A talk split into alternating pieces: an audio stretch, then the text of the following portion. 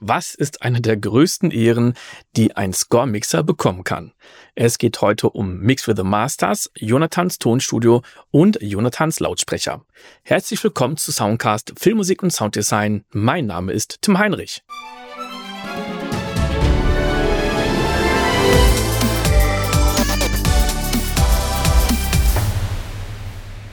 Und es gibt noch so eine kleine Geschichte, die echt die Qualität deiner Arbeit zeigt. Und zwar sind wir beide gemeinsam vor circa anderthalb Jahren bei der Masterclass von Alan Meyerson gewesen, der so ziemlich jeden Score von Hans Zimmer gemischt hat, aber auch noch viele, viele weitere Geschichten. Und Alan Meyerson hat sich ja für jeden knapp eine Dreiviertelstunde Zeit genommen und hat gesagt, so, bring mal gerne von dir Mischung mit oder Stems und ich sag was dazu und er hat fast überall noch ein paar Ideen gehabt, dass er gesagt, ja, vielleicht könnte man das noch machen und dann das noch machen. Und jetzt kommen wir zu dem Punkt, wo du da was mitgebracht hattest. Du hattest nämlich was mitgebracht von Jim Knopf und Lukas. Genau. Ich weiß noch, wie er sich das angehört hatte. Und normalerweise ist es so, dass er dann immer irgendwie noch was am Mix gedreht hatte und hat dann immer umgeschaltet zwischen der eigentliche Mischung und seine Mischung. Und hat sich immer so ein bisschen charmant lächelnd umgedreht, so, so, so ein bisschen typisch amerikanisch, so, hä? Das ist, dann, schon geil, was ich da gemacht habe. Ne? Und es war ja auch immer geil. Und das Coole war, als er deine Mischung angelegt hatte, da hat er dann auf Stopp gedrückt und hat gesagt, tja, also äh, da kann ich nichts machen. Klingt doch super, ja.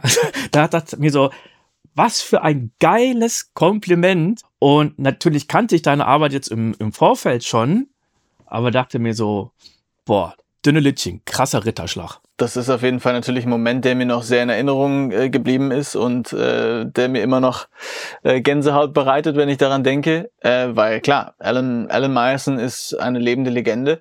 Ähm, wenn man die IMDb-Liste sich reinzieht, dann kommt man nicht mehr aus dem Scrollen raus, ja. Und das ist vor allem ein Blockbuster-Titel nach dem anderen. Ähm, das ist ganz großartig, der Typ. Und der macht halt, ja, natürlich Projekte ähm, mit Leuten, das kann man sich nicht in den kühnsten Träumen vorstellen, weiß die aber auch zu managen und weiß halt auch sein, sein Ding da noch mit reinzubringen. Ja. Und ähm, klar, wenn der dann da sitzt und ähm, sozusagen zustimmend nickt und sagt, das äh, ist doch gut. ja. Das ist, äh, das ist schön. Also es ist klar, das ist ein, ein ganz toller Moment gewesen da ähm, in, in diesem Rahmen. Ähm, und ja, das, da denke ich, da denke ich immer noch äh, super gerne dran zurück. Lustigerweise ist er ja derjenige, der halt viele dieser Referenztracks zu verantworten hat, die ich halt zu Rate ziehe, ja. Also mhm. halt ein, ein Inception Time zum Beispiel. Ähm, da hat er mich ja auch äh, danach gefragt, weil man ja bei dem, bei der Application Form musste man ja angeben, ähm, äh, welchen Bezug man irgendwie zu Alan hat oder wie auch immer. Und dann habe hab ich halt so ein bisschen ge äh, geschrieben, dass äh, viele Refer Referenztracks von mir ähm, von ihm gemischt sind. Und dann ähm, und dann sind wir da irgendwie kurz drauf zu sprechen gekommen und dann meinte er nur halt auch wieder recht amerikanisch, ja, yeah, yeah, it's a great track. ja. Nee, Alan war toll. Also diese ganze Woche war ganz großartig und was du auch gesagt hast, äh, sämtliche Teilnehmer ähm, äh, sämtliche Teilnehmer waren ganz, ganz fantastisch dort und man konnte einfach wahnsinnig viel mitnehmen und vor allem war man diese ganze Woche lang einfach total in diesem Thema absorbiert. Das ja. fand ich eigentlich am spannendsten. Ich meine, wir sind auch alle natürlich mit unserer Arbeit absorbiert, weil wir Tag und Nacht hier im Studio sitzen. Ähm, aber wenn man halt mit Gleichgesinnten, mit dem gleichen Interesse ähm, dann im Studio abhängt und ja in so einer Art Beobachterrolle ist und in so einer Lernrolle, man macht sich viel Notizen und so weiter. Ähm, das ist total, war eine total schöne Zeit. Ja, äh, für diejenigen, die es jetzt sehen oder hören, ich habe dazu auch ein Video gemacht und auch gleichzeitig eine Podcast-Folge und habe so viel wie möglich reingepackt. Jetzt äh, kommen wir mal auf dein Studio zu sprechen, wo du jetzt gerade sitzt. Das hast du bei dir in der Wohnung eingerichtet oder wo ist das? Äh, jein, also genau. Ähm, hier habe ich früher mal drin gewohnt sozusagen. Das ist eine ganz äh, kleine 35 Quadratmeter Wohnung ähm, in, in, in Berlin. Und ähm, das war mal früher das, äh, das Atelier meiner Großmutter. Das heißt, in gewisser Weise äh, hat die Kunst hier weiterhin Bestand, ja. es war dann Übergangsstudio, nachdem ich aus meinem, ähm, nachdem ich sozusagen ein Studioverhältnis aufgelöst habe. Ich war zwei Jahre lang im Funkhaus in Berlin, also das ist so ein relativ bekannter Gebäudekomplex, wo ähm, unter anderem auch äh, sehr große Aufnahmeräume sind, ähm, wo das Filmorchester Babelsberg zum Beispiel früher drin war, ähm, wo auch Audio E's in ihrem Altiverb dann die, das große Studio ähm, aus dem Funkhaus gesampelt haben. Das ist ein Reverb, den viele gerne benutzen. Ähm, und unten ist jetzt Nils Frahm drin, der hat da sein Studio und so weiter. Ähm, und da hatte ich zwei Jahre lang halt im Haus A, im Block A, äh, ein Studio, das K3. Und ähm, nach zwei Jahren ist dann mein Partner zurück nach Österreich und da gab es dann äh, für mich leider zu dem Zeitpunkt keine andere Option, das weiterzuführen. Und dann war der Rückzugsort natürlich zunächst erstmal meine Wohnung zu dem Zeitpunkt, also hier. Mhm. Und ähm, dann habe ich hier sozusagen ein kleines Übergangssetup reingebaut. Und ähm, dann habe ich festgestellt, dass das an sich hier gut funktioniert mit ein bisschen Treatment. Und dann gab es irgendwann die Entscheidung, ähm, mit meiner Freundin, jetzt Frau, zusammenzuziehen. Ähm, und dann habe ich das komplett hier ausgebaut sozusagen und, und eingerichtet für Surround und für Filmmusikproduktion ausschließlich. Mhm. Welche Speaker hast du bei dir gerade stehen?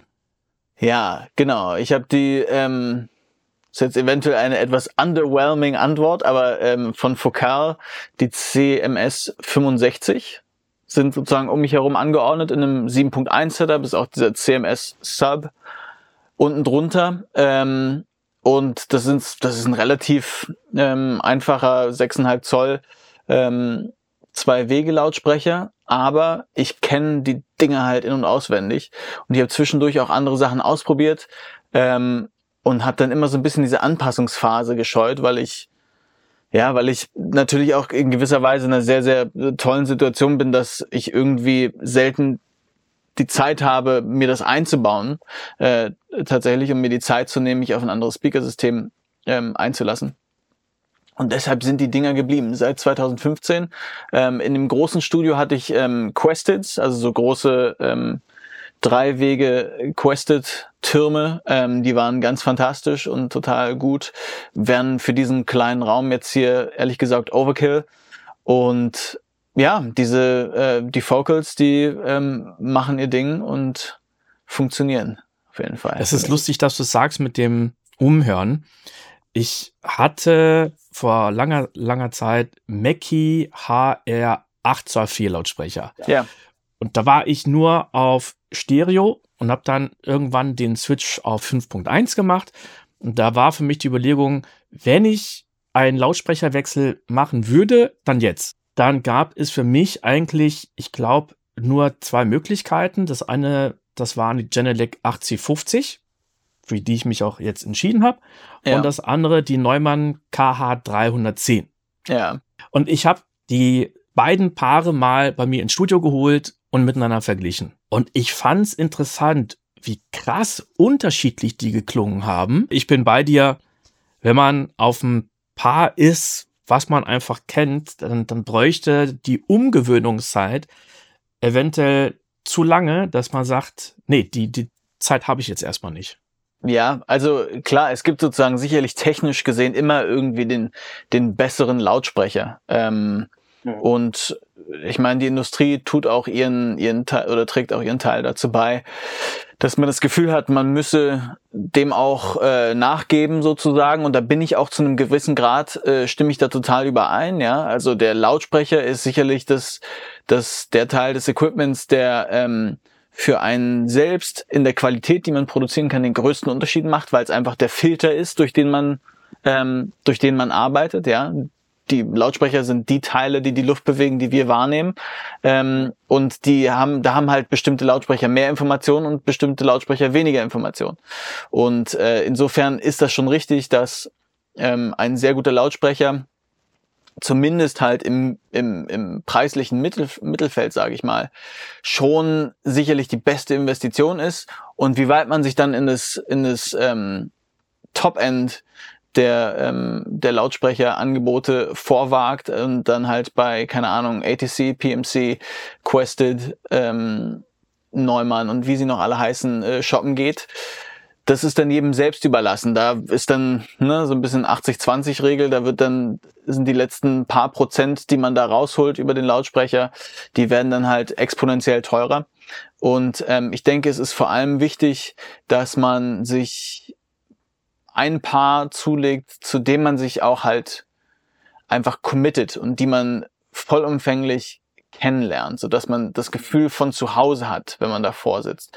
Ähm, es gibt viele, viele Leute, die ich kenne, haben dann halt irgendwie zwei, drei Paare und noch drei verschiedene Laut äh, äh, Kopfhörer. Und die müssen dann irgendwie erstmal jeden Mix hm, auf unterschiedlichen Sachen hören und so. Und dann ist auf dem Kopfhörer kommt dann noch ein bisschen zu viel Hiss durch und dann wird das nochmal gegengecheckt und so. Und das ist sicherlich ein Approach, der für die dann auch funktioniert, aber da würde ich dann ähm, sagen, wenn man nur die Möglichkeit hat, über ein paar Lautsprecher oder ein Set Lautsprecher und ein Set Headphones zu hören, äh, dann weiß man mehr auch die Stärken und Schwächen einzuschätzen und vielleicht halt über Referenzmaterial auch zu sagen, okay, ähm, das ist gut so wie es ist. Ja, ähm, klar, wie gesagt, ähm, Underwhelming Response Focal CMS 65 äh, ist für mich ein fantastischer Lautsprecher, ein fantastisches Setup, ähm, was äh, mich seit Jahren treu begleitet. Ähm, der eine oder andere wird sagen, hey, aber dann hast du ja eigentlich, äh, dann fehlt dir unten äh, zu viel diskreter, äh, diskretes Low-End. Ähm, ich Bass manage sozusagen das über den LFE, der unterm Center steht bei mir, ähm, damit ich im Low-End meine Kontur habe. Alles valide Argumente, äh, es ist eingemessen, es ist entzerrt, es steht hier, wird nicht bewegt. Wenn der Lautsprecher sich mal einen Zentimeter bewegt, dann werde ich direkt nervös, weil, weil man irgendwie so ein bisschen so eine kleine, also Mann, ich habe eine gewisse äh, Paranoia, was so Setups angeht. Ähm, und habe es einfach wahnsinnig gern, wenn ich das einmal einrichte, einmal einmesse, dass es dann auch wirklich äh, da stehen bleibt, wo es ist und die Lautstärken und so weiter alle stimmen. Und deshalb weiß ich auch, wenn ich mich hinsetze und Play drücke, wenn irgendein Glied in der Kette irgendeinen Fehler hat, dann höre ich das meistens sofort. Und wenn man halt diesen Grad von zu Hause erreicht hat, dann ist es egal, ob das jetzt der große Lautsprecherhersteller ist oder der kleine oder das große Modell oder das kleine. Das ist äh, völlig wurscht und ähm, ähm, Hauptsache, man findet sich zurecht und hat ein, eine Orientierung, weil es ist halt, ja, es ist halt schwierig. Wir haben keinen Bildschirm zum Angucken, wir hören nur, wir hören uns Luft an die ganze Zeit, bewegte mhm. Luft. schon, schon strange manchmal. Das war die zweite von neun Folgen. In der dritten Folge geht es um Jonathans Karriere, wie er vom Pro Tools Operator zum Mixing Engineer wurde und woher das ganze Wissen kommt. Und wenn dir dieses Format und dieser Podcast gefallen, dann würde ich mich sehr über deine Unterstützung freuen, denn es braucht wirklich sehr viel Zeit und Arbeit, die Folgen aufzunehmen, zu editieren und online zu stellen. Unterstützen kannst du mich, indem du den Podcast weiterempfiehlst, auf Spotify eine positive Bewertung hinterlässt oder mir auf kofi.com einen Kaffee spendierst. Den Link dazu findest du in den Show Notes. Bis zum nächsten Mal.